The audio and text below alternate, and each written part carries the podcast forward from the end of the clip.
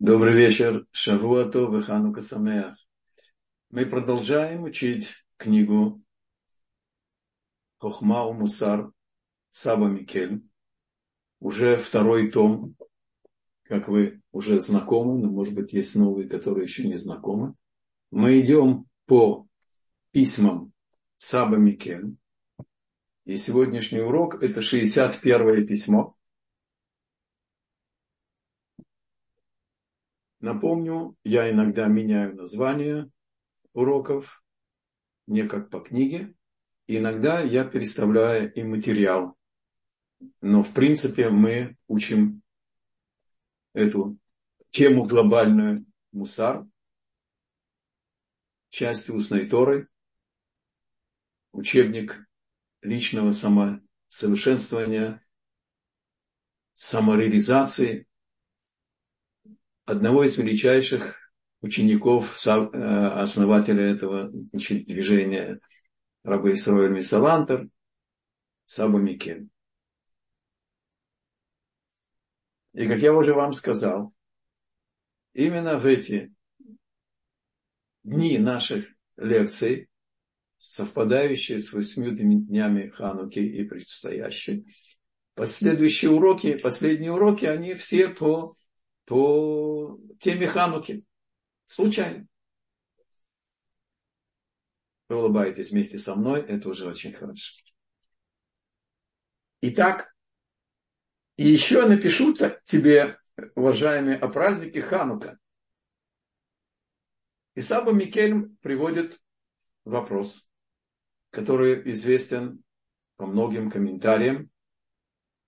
Почему мы благословляем о совершенном чуде, включая первый день. В том чудесным образом, не оскверненным бочонок, а, значит, кувшин масла. Римляне осквернили все масла в храме. Один бочонок Бог оставил для нас. Но его бы хватило бы для того, чтобы зажечь семисвечник в, э, в, в, в храме на целый день. Значит, первый день масло горело естественным путем. Как же мы благословляем с имени Бога, что это было чудо. И говорит Саба Микелем, 70 лиц у Торы, и я предложу свой а поскольку у Торы 70 лиц, я тоже внесу свой вклад и дам этому вопросу простое разъяснение. И он начинает вступление. Пройдем по этому письму, и я немножко, как я уже сказал в начале, поменял последовательность изложения материала. Слегка. Сказано в псалме царя Давида.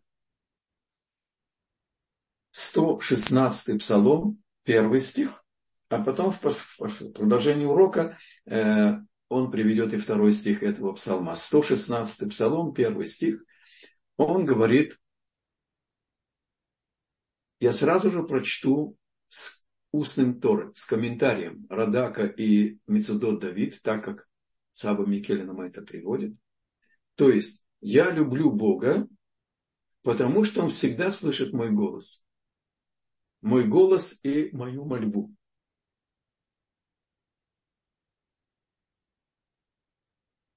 То есть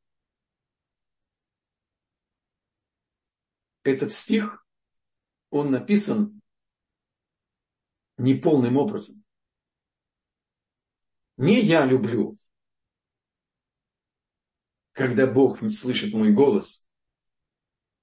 Кстати, по другим комментариям можно добавить, не только когда мне плохо, нехорошо, а и когда мне хорошо. То есть, в принципе, осознание живого контакта между человеком и Богом, которое приводит к желанному исправлению, улучшению положения, спасению, избавлению, это становится, в принципе, естеством царя Давида. Он чувствует, что он не может не благодарить.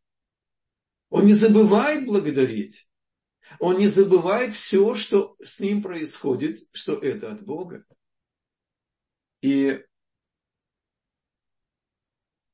он приводит еще один комментарий из трактата Вавилонского Талмуда Брахот. И сказано, сказал Раби Йоханан, это в Талмуде сказано, благословляющий новый месяц, имеется в виду, мы благословляем на новолуние, наш месяц, наши календари, наш календарь, он лунный, а не солнечный. Это тоже не случайно, потому что еврейский народ сравнивается, я добавляю из других источников, с Луной. Потому что мы не создаем свое понимание мира. Мы отражающий свет. Солнце было воля Бога на горе Синай, когда открылось в полной мере, насколько Бог решил нам открыть свое, свое себя и свой значит, план и свое отношение к этому творению и нашего места в его замысле. Это было солнце. Это Мошерабейну. А Ишуа Бенун, его ученик, который реализует Тору уже в рамках народа, в Израиль потом, это луна, отраженный свет. У нас нет собственного представления о мире.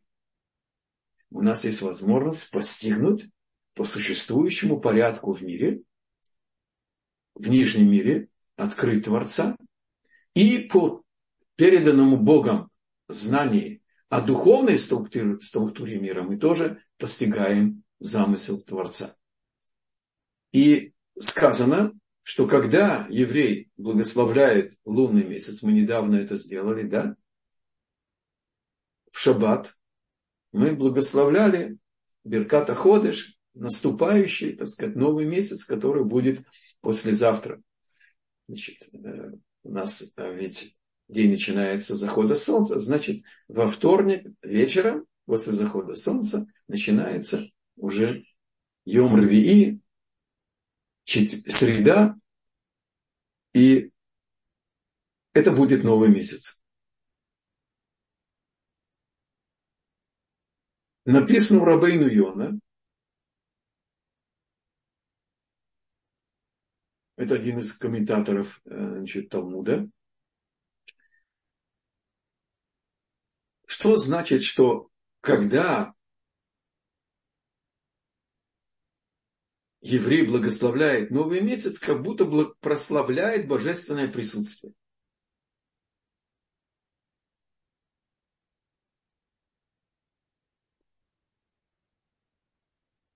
То есть получается, что до этого он не постигает это присутствие. Добавляет Саба Микельми говорит, действительно, значит, э, Рабейн Йона приводит комментарий и говорит, несмотря на то, что Всевышний не виден глазом, он проявляется в своем могуществе и чудесах, как сказано в, у пророка Ишаяу, у Исаи, несмотря на то, что Всевышний не виден глазом, он проявляется в своем могуществе и чудесах, как сказано, действительно ты Бог скрывающийся, это у Ишаяу написано, действительно ты Бог скрывающийся, мы не можем его узнать. Он не имеет никакой формы, он не имеет никакой, так сказать, э, возможности, у нас нет никакого а, ни прибора, ни чувства, ни возможности а, постигнуть не то, что есть Бог.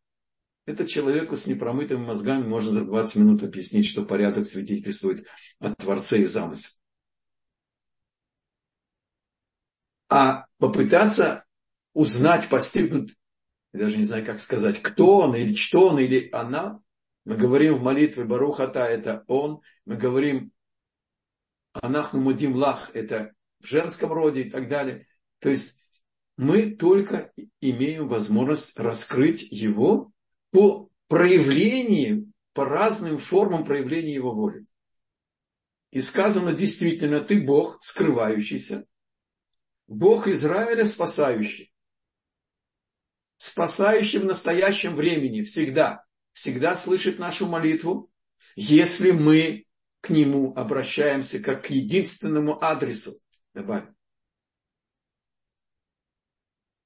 И таким образом Саба Микель начинает нам вступление к понятию, почему и в первый день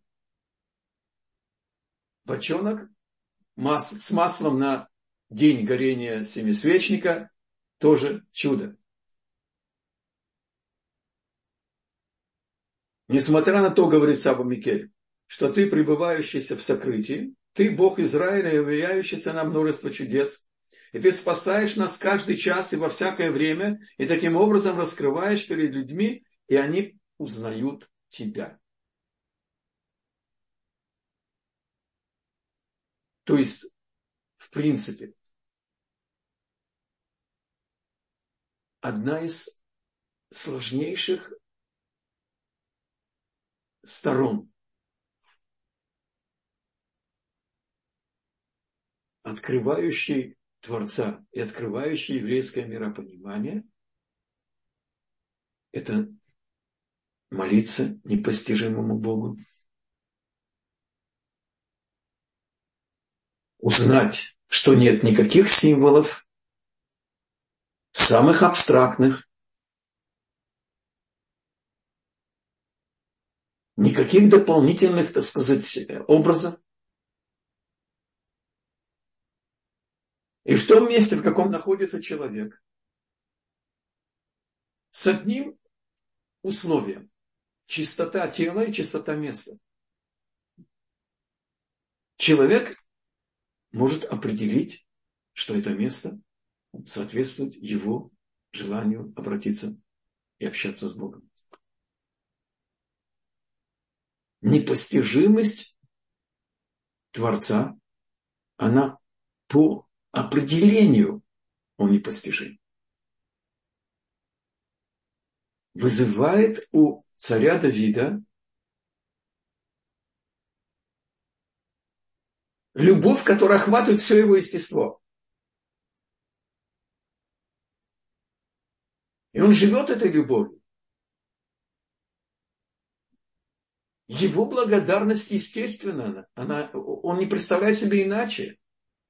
И повторим, и когда хорошо, и когда нехорошо. Поясняет Саву Микелем говорит, по-видимому, Рабейн Йона имеет в виду следующее. То, к чему человек привыкает, перестает его восхищать. Потому что ему видится, что такой естественный порядок мироздания, и его физические чувства не замечают, что на самом деле это все не способно с небес. То, что свеча, а мы уже с вами говорили, да, свеча в Талмуде – это плошка с маслом и с фитилем.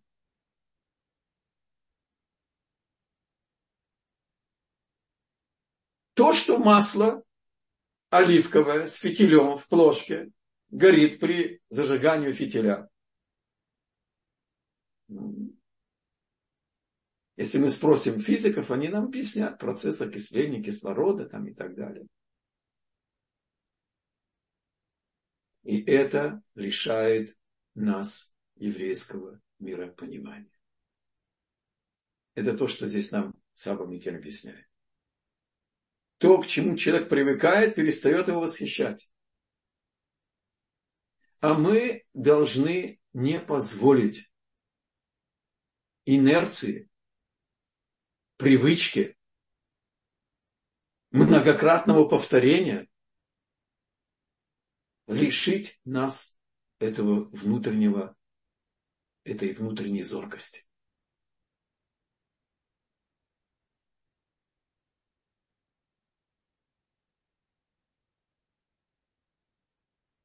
Способный видеть постигнет, что это и есть при, привычный нам путь мусара, приблизить слова мудреца Израиля к восприятию разумом, дабы они укрепились в нашем сердце, как об этом сказано в Торе, и узнай сегодня и возложи на сердце твое, что Господь есть Бог на небесах вверху и на земле внизу, нет другого.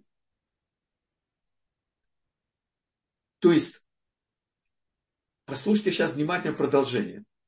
То, что мы сейчас видим, это, как он сказал, я тоже внесу свой вклад и дам этому вопросу простое разъяснение. Это обновление Хидуш Саба Микель. И он приводит и говорит, и благодарение Всевышнему, Всевышнему в самом начале книги Дат Вунот, Рабейну Бехаей, я встретил эту мысль в разделе и помести на сердце свое, и воз, возрадовался этому. Саба Микель продолжает на его уровне, который он тогда достиг, продолжает учиться в комментариях и его возрадовало, что есть основания прежних комментаторов, которые для него учителя, которые подтверждают его открытие. Какая естественная скромность, какой естественный трепет. И я встретил мысль в разделе, помести на сердце свое и возрадовался этому.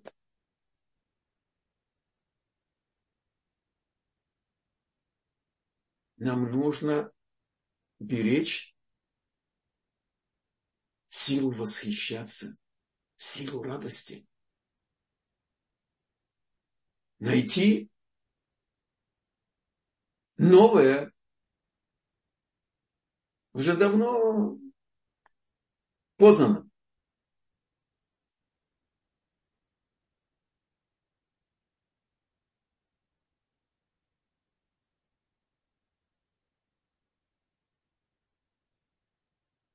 Это имел в виду царь Давид, сказав, я люблю Бога, ибо слышит Господь мой голос мой и мольбу мою. Поясняет Саба Микель. Я прочту его в оригинале, чтобы не пропустить ничего в пересказе. Если у людей случается большая беда, или их охватывает сильная тревога, а позже они избавляются от неприятностей, то считай, что было бы лучше, если бы с ними такого вообще не произошло. Какая им от этого польза? Но царь Давид говорит, я люблю Бога, ибо слышит Господь мой голос, мою мольбу, даже если моля Бога, продолжает Саба Микель, об избавлении, человек сильно страдает, он все же не считает, что было бы лучше, если бы ему вообще не было бы неспослано это испытание. преодолев его, человек понимает, что спасение пришло от Всевышнего. Он раскрывает, как мы сейчас начали видеть, что написано в Талмуде Масакель Брахот, что когда еврей благословляет новолуние, он благословляет раскрытие определенной мере божественного присутствия в этом мире. Кто дает Луне ее такой сложный а, сложную траекторию и отраженный свет и так далее.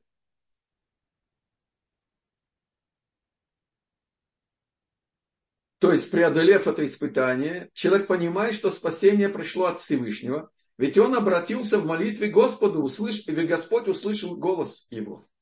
Получается, что благодаря страданию ему было неспослано избавление, и он узрел божественное спасение страдание превратилось для него в радость, потому что, пройдя через него, он заметил, затем прославляет Бога. Это и означает слово «люблю» в Тегелим, царя Давида. А после этого он говорит, это второй стих 116 псалма, «Ибо он склонил свое ухо ко мне». Я приветствовал его появление, и благодаря этому удаю, удостоюсь, и во все мои дни буду взывать к нему. Это третий стих в этом, в этом псалме 116. То есть, поясняет Саба Микель, мои будущие песни божественному присутствию будут все более величественными. Ведь продвигаясь в постижении, наше прославление Творца, наше прославление Творца станет более осознанным. Нет большего наслаждения, чем приветствовать божественное присутствие, как сказано, «Возврати мне радость спасения Твоего и Духом щедрым поддержи меня». Это 51 Псалом, 14 стих.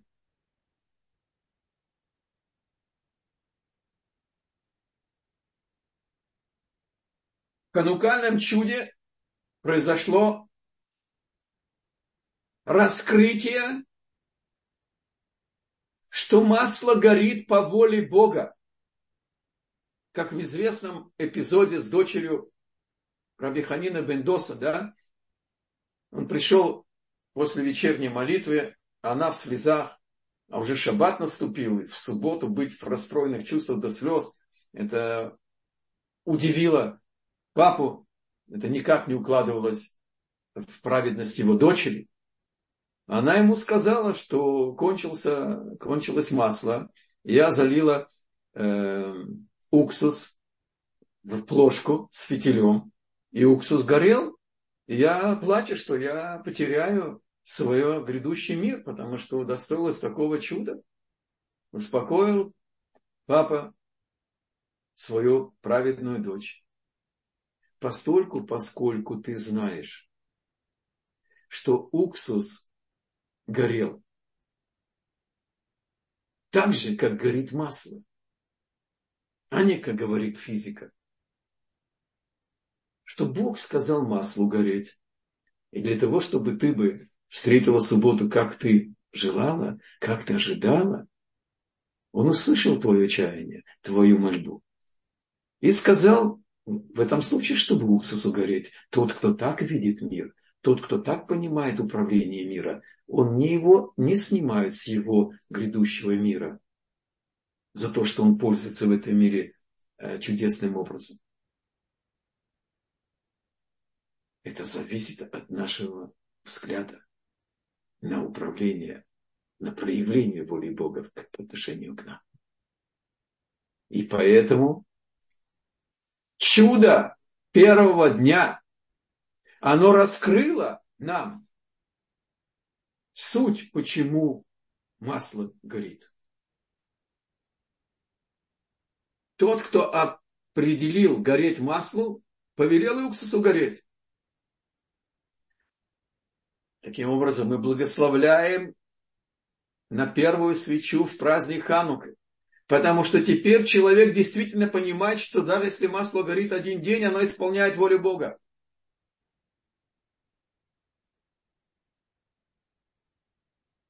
Что нету ничего природного само по себе.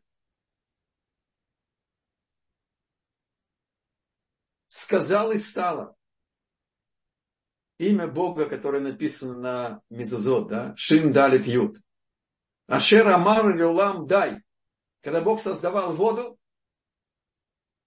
Он ей сказал, ты будешь кипеть при 100 градусах, а замерзать при нуле, если мы находимся не в космосе. Он сказал огню, гореть, когда есть масло, в данном случае оливковое масло, а сказал уксусу не гореть. Пока не скажет Бог иначе. То есть весь мир, все творение оно проявление воли Бога, а значит разницу между природой и чудом нету. Только повторим то, что нам сейчас уже объяснил Саба Мике. Когда мы видим процесс физический многократно, оно притупляет нашу силу восхищения Творцом. Послушайте, что он говорит. Надо благословлять не только когда мы обновляем Луну. Обращаю внимание, посмотрите, как надо учить мудрецов. Сказано в приведенной Талмуде, да, что тот, кто благословляет Луну, подобен благословящий Луну, как будто прису... Э, благословляет присутствие божественного, э, приветствует божественное присутствие. Как будто. А когда человеку достаивается открытого чуда, вот здесь не написано как будто. Оно безусловно проникает во всю, всю глубину всей, всего естества человека. От разума до чувств и до тела. И он говорит, благословение же посвящено божественному милосердию, позволению Всевышнего приветствовать его.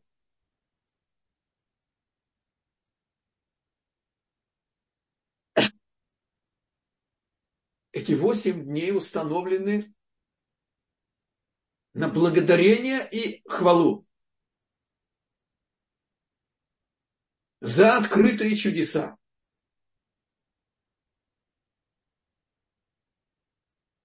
И мы должны даже в этот момент контролировать свое «я». Посмотрите, что здесь написано. На самом деле происходит, следующее обнаружение в мире, нечто новое. Человек обращается внимание на того, кто сотворил все это. Благословение же, когда мы благословляем проявление Бога в этом мире, посвящено божественному милосердию, позволению Всевышнего приветствовать Его. Бог и в этот момент, в этом состоянии, в этой сути, в этой действительности, Он дает нам возможность понять, что масло горит, потому что Бог сказал ему гореть, а когда нужно, он, он скажет ему не гореть. Что Бог дал Малаху, духовному корню огня, быть сильнее, чем духовный корень тела, и не дай Бог, эти нелюди предали сожжению жертвы. А Авраам не сгорел. Через 1500 лет его потомки Мишель Ханя Заря не сгорели в печи у Навуходнецера. Навуходносора, но мне легче уже сказать Навуходнецера, с вашего позволения.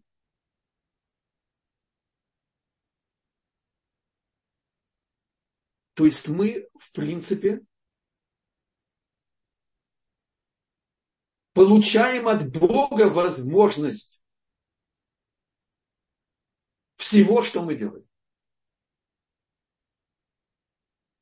Нету никаких, никаких мгновений в жизни.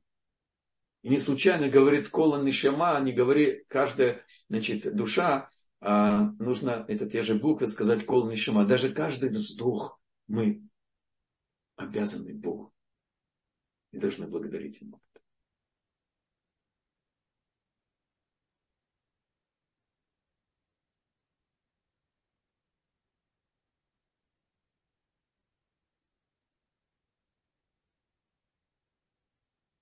Таким образом, если человек умеет воспринимать все по-новому, как будто сегодня впервые это увидел, и умеет различить в явлениях мира всех вместе и каждого в отдельности, того, кто сотворил его, все это, если он достиг, что из плоти своей узрю я Бога, просто задуматься на, на, на секунду, как работает наш мозг, как работает наш глаз, как работает сила слуха, обоняние, как устроено это тело. Достаточно только из этого открыть Творца.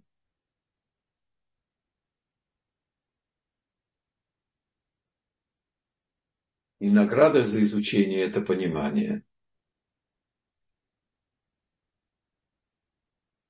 Добавим еще из Шлему Амелеха человек должен испытывать духовный голод по-новому.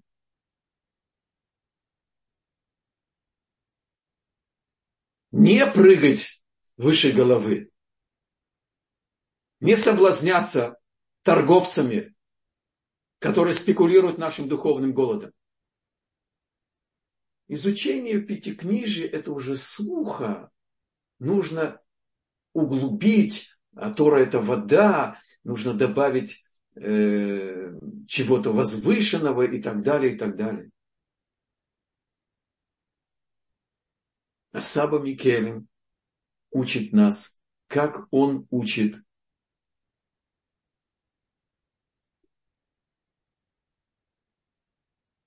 Простые вещи.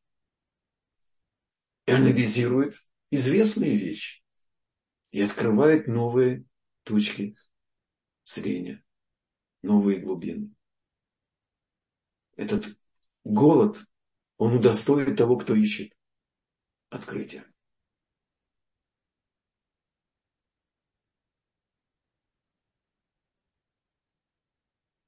Я позволил привести вам несколько примеров.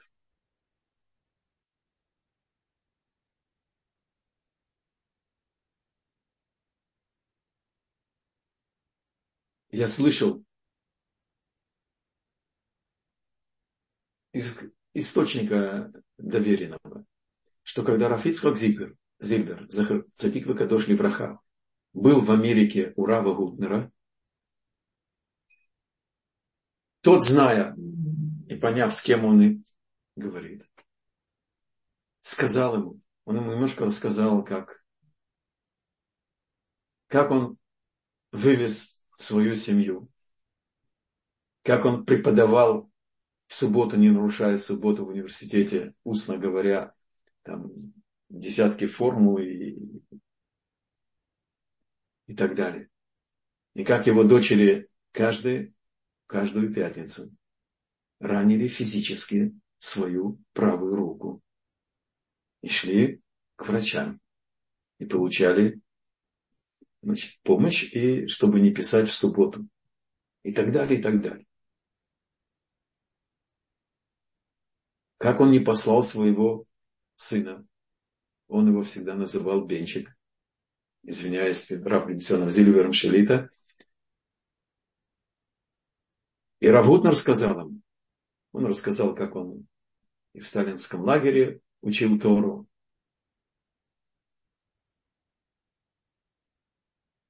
Он воцарил свою душу над силой зрения. Он мог читать без света почти. И когда нужно было выбить из седла таких, знаете, ядреных материалистов, он им это демонстрировал, чтобы их приблизить. И Равутер сказал ему, ты должен преодолеть свою стеснительность, и ты должен рассказать о частном провидении, которое ты пережил в жизни. И я это вижу как разрешение.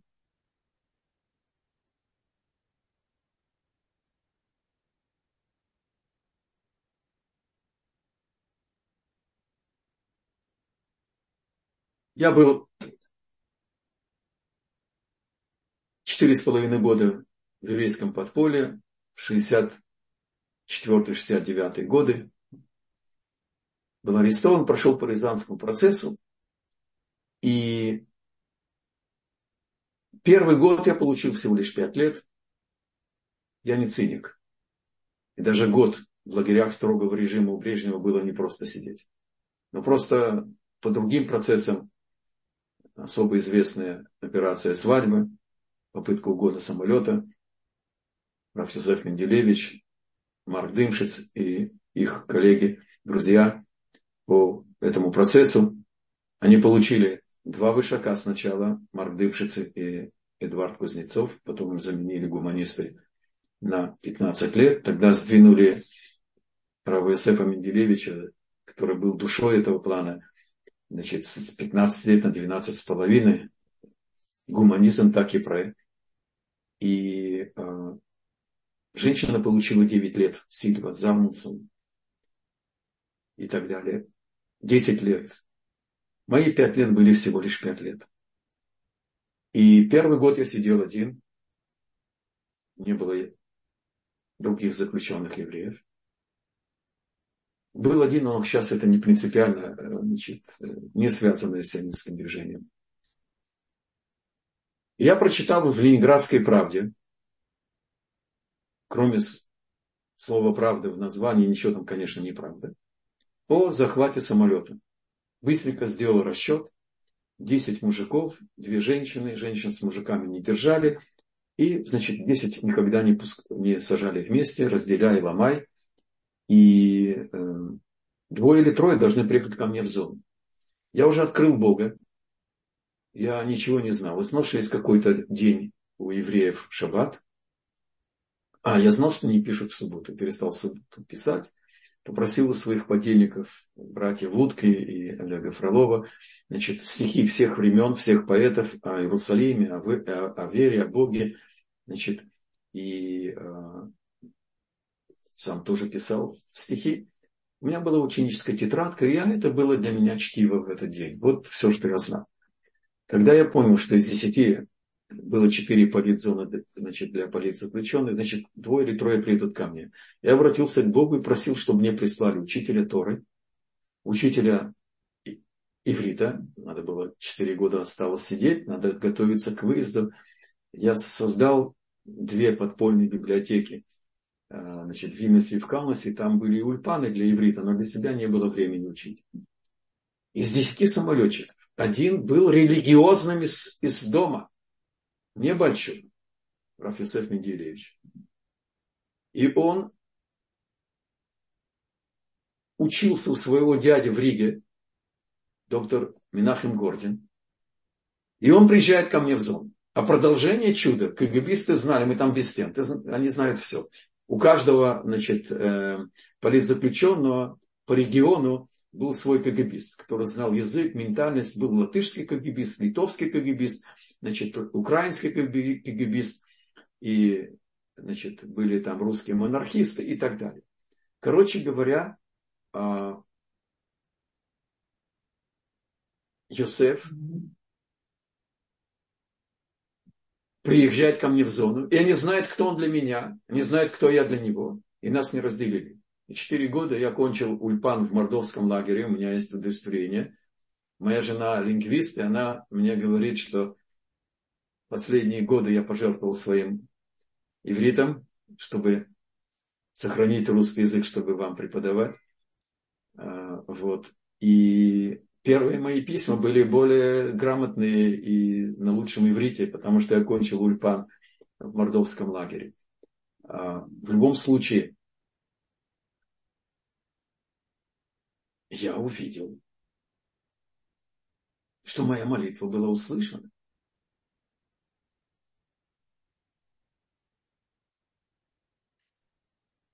Поскольку, поскольку я узник Сиона, я приехал в Израиль, меня встретили значит, э, с почестями мне представили ульпан иврита Бейт Бродецкий в Рамат-Авиве в Тель-Авиве. Эксклюзивный для таких, значит, известных и особых и так далее. В Рамат-Авиве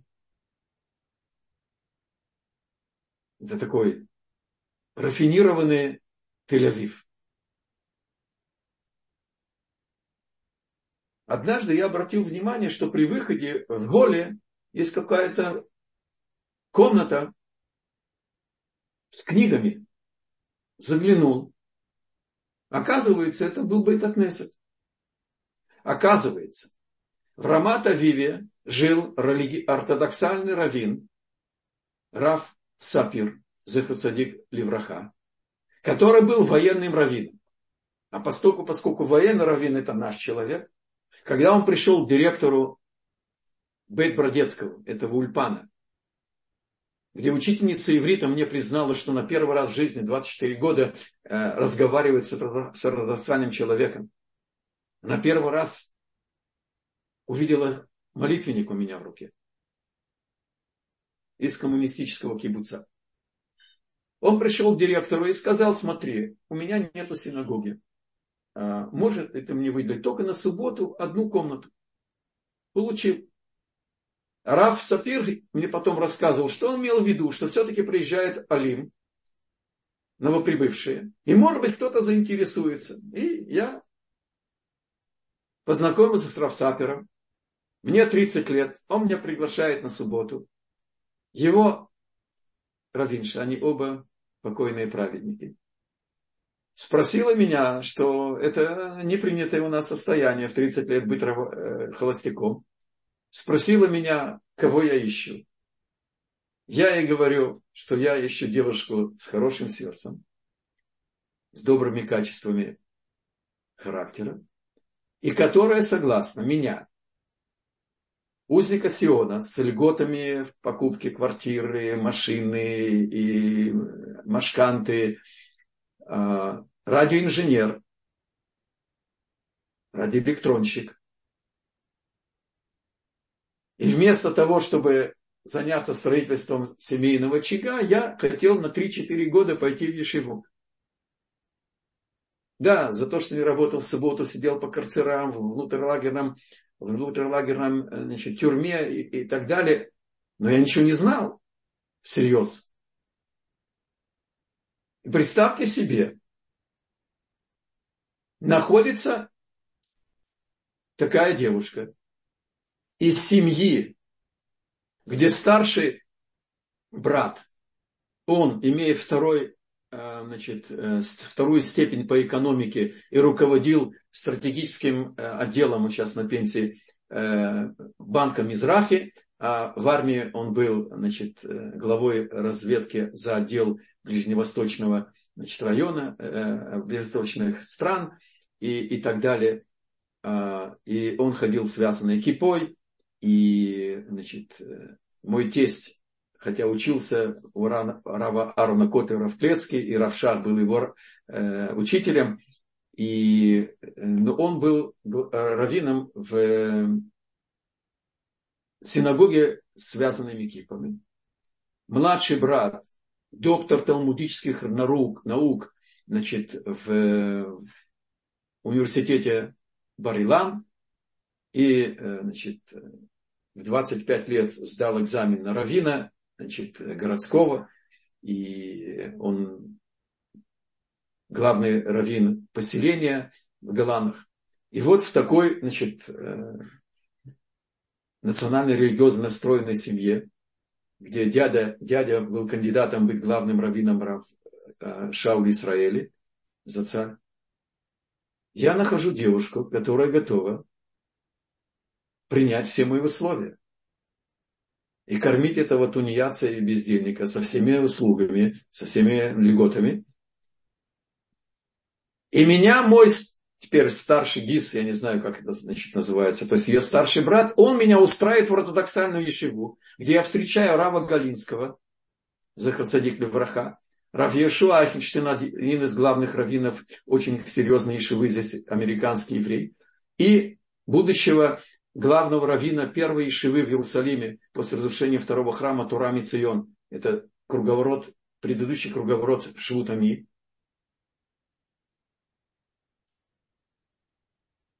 И все, что вы сейчас имеете от вашего покорного слуга, это благодаря ее. На трех автобусах каждое утро идти пешком километров полтора до из э, окраины э, Натании до шоссе Тель-Авив, э, значит, там э, Хайфа, и на трех автобусах ездить в Ульпину, там она преподает, на трех автобусах возвращаться и так далее. И еще один, одно свидетельство частного проведения. Многие из вас молились за нашего внука. Мы получили в подарок ребенка. Ему уже сейчас он сделал бармицву на Бармицву мальчик закончил все шесть томов Мишнайот. Сейчас он учится в Ешивактана. Это с 13 до 17 лет. И его благословение – это просто что-то невероятное. В любом случае, два с половиной года ребенку в полости живота опухоль 8 на 9 сантиметров, которая сидит на главной значит, артерии и окружена разными артериями. Два профессора, не частным образом, вызвались его оперировать. И это был один из 50 случаев в мире. Я позвонил своему главному раввину, Сахарсадик Выкадош Левраха, Раф Ильезер Кугель, главный раввин Шмутами, и попросил, чтобы он молился за ребенка. Он благословил и добавил и сказал, чтобы все прошло гладко. Операция вместо трех часов была пятичасовой. Выходит профессор, совершенно пока не религиозный человек. И первая фраза говорит, все прошло гладко. Я сейчас до слез начинаю волноваться. Я понесся к телефону, позвонил Равкугеру, Захрасадик Вагадош Верха и сказал, Квода ваша молитва помогла. И мы получили в подарок ребенка. То есть совершает Саба Микельми, говорит,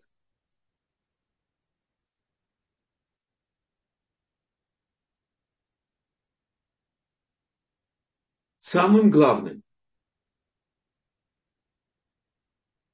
самой главной возвышенной искренней хвалой Творцу, это когда человек открывает божественное провидение частное или общее, и это вызывает у него что? Нет сомнения, что через явное чудо Бог раскрывается гораздо больше. И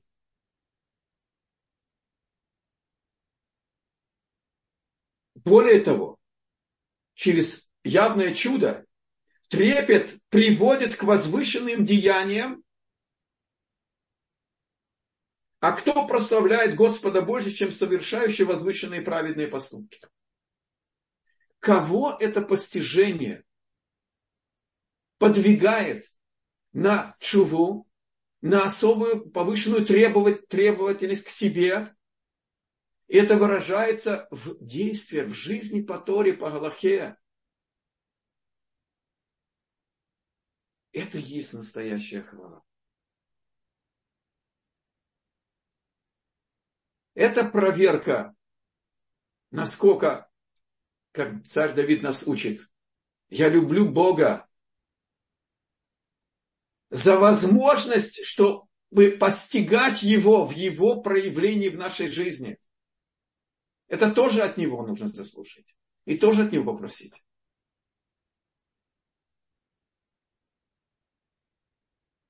И это прививка от ставки на свои силы. Это прививка от возможности, конечно, все от Бога, запятая, но все-таки нужно вот это, и нужно вот это, а это зависит от этого, а это будет зависеть от этого, и когда будет так, и так, и так, вот тогда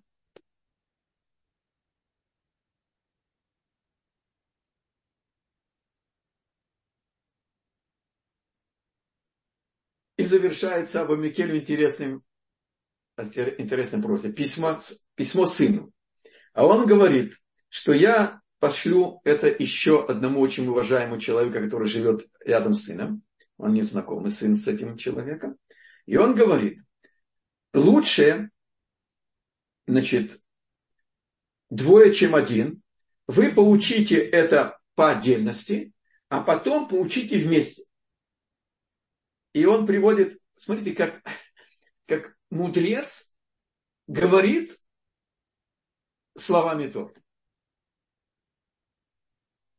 Будничные беседы, да? И он говорит, ведь если, значит, э, э, написано лучше двое, чем один, это написано, значит, э, в Экклезиасте, 4 глава, 9-10 стих.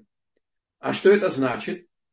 Что ведь если один из них упадет, один поднимет другого. И он предлагает ему этот, это письмо учить вот таким интересным образом. Таким образом, Бог непостижим.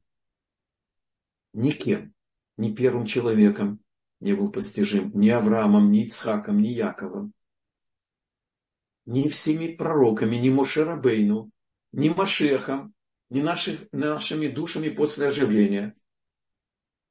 Бог непостижим по определению. Но он подскрытый, как мы говорили в начале урока, он скрытый. Действительно, ты Бог скрывающийся, Бог Израиля спасающий.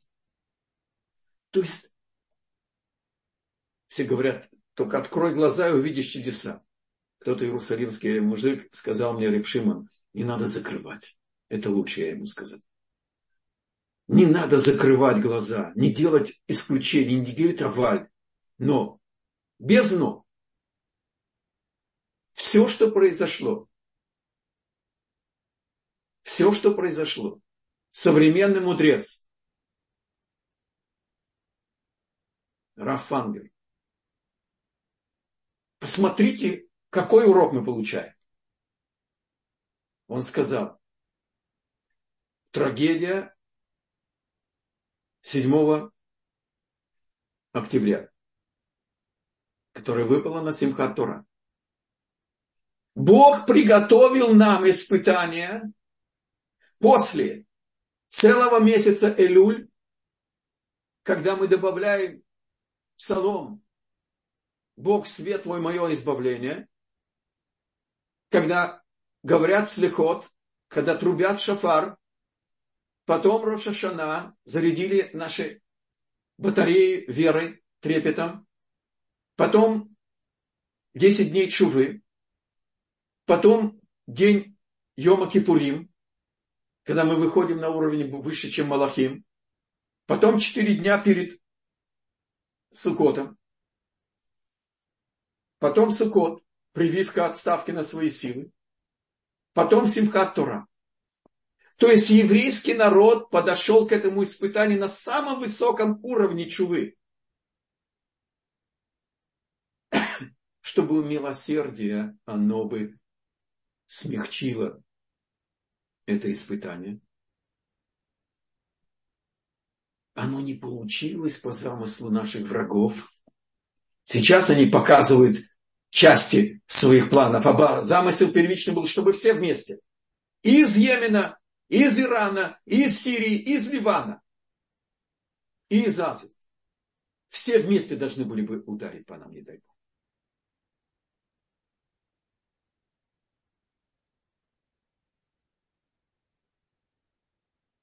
Вот что требует от нас Саба Микель. Проникнулся благословением, тем более в эти дни, в эти дни продолжаются эти чудеса. Даже есть такая программа, мне сказал мой учитель, ученик, что собирают, просто ортодоксальные евреи собирают свидетельства чудес, которые происходят во время этой, этого, этой войны. Которые происходят каждый день и без войны.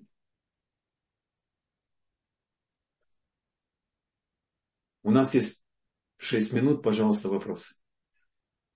Спасибо большое. Здесь пишут в чате и спрашивают вопрос, все ли они остались в живых э, по поводу операции самолета. Все остались в живых.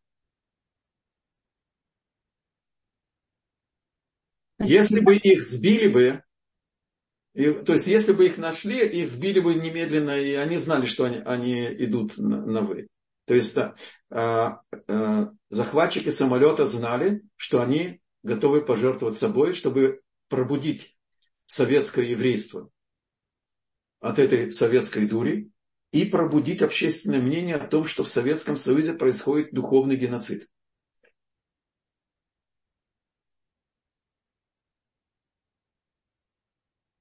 Было два варианта. Большой самолет, на них не нашлось 60, э, это называется свадьба, там был жених, выдуманные невесты, они должны были лететь в Мурманск на свадьбу и уйти от локатора над Северным морем, над льдом. И у них было где-то 40 минут, они рассчитали, пока поднимут истребители, будут их искать. Они дошли бы до Швеции. В Финляндии нельзя было приземляться, они всегда возвращали э, всех беженцев э, в Советский Союз. И они, призыв, они были готовы сидеть в Швеции за угон самолета по э, международному праву э, за кодексу 4,5 года, это было бы цена, так сказать, выхода, выезда в Израиль. Когда это не получилось найти столько кандидатов, они взяли маленький самолет на, на э, границе с э, Финляндией, и у них тоже было где-то 40 минут лететь над э, лесом и перелететь в Финляндию и приземлиться в Швеции. И они остались живы. Спасибо. Пишут вам спасибо за то, что поделились личной историей. И есть вопрос на эту тему. Сколько раз вы видели свою невесту, что поняли, что эта женщина будет вашей женой, матерью ваших детей?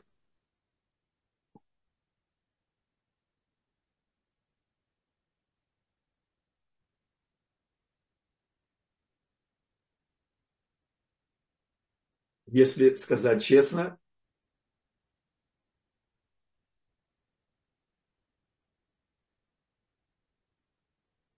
первой встречи. И сказать еще честнее, даже когда я слышал голос, я почувствовал что-то небезразличное, еще даже не видя.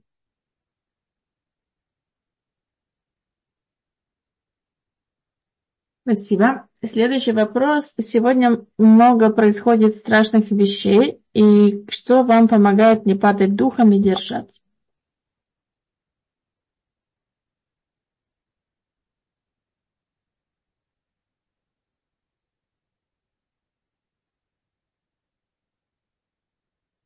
Смотрите,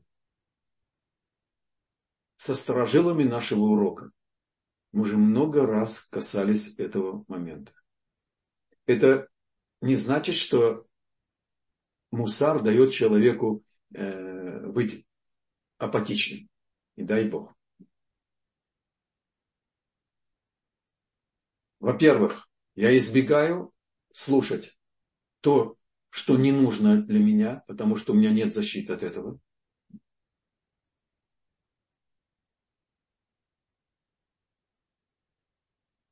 Я понимаю, что это тов, зная, что тов это не только гладко и без испытаний, без жертв, без страданий, без пыток, без насилия, без ничего. Тов это соответствует конечной цели. Полтора года мой старший сын и его жена поодиночке жили в больнице.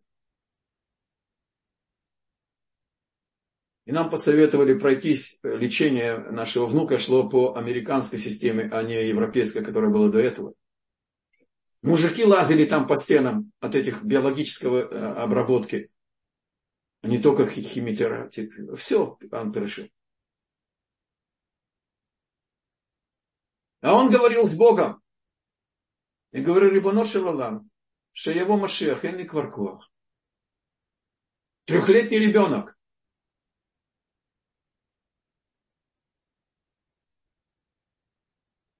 И когда я понимаю, что во всем виноваты мы сами, я проникаюсь страхом за то, что я должен исправить, насколько это возможно, немедленно и безотлагательно, мою долю в том, что происходит. Потому что те, кто, те, кто знают Бога, они, они виноваты. Те, кто плененные младенцы, они плененные младенцы, у них свобода выбора, и они тоже значит, получают свои наказания. То есть, вот это знание, что это не случайность, это не ошибка тех или про, просчет тех и так далее, а что это замысел Творца, а Он никогда нас не оставил, не оставляет и не оставит. И понятно, что у меня есть трепет и страх. Трое моих племянников уже прямо в Азии.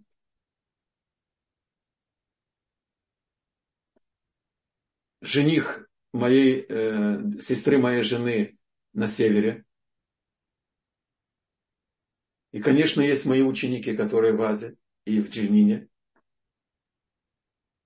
И понятно, что я читаю псалмы.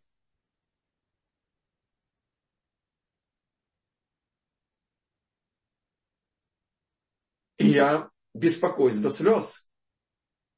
Я неравнодушен. Но все вместе мне дает равновесие. Ты направляешь эти эмоции, эти, эту информацию на положительное русло. вместо рвать волосы и стонать, ты начинаешь искать свою долю в происходящем и принимаешь действия. Начинаешь принимать какие-то решения.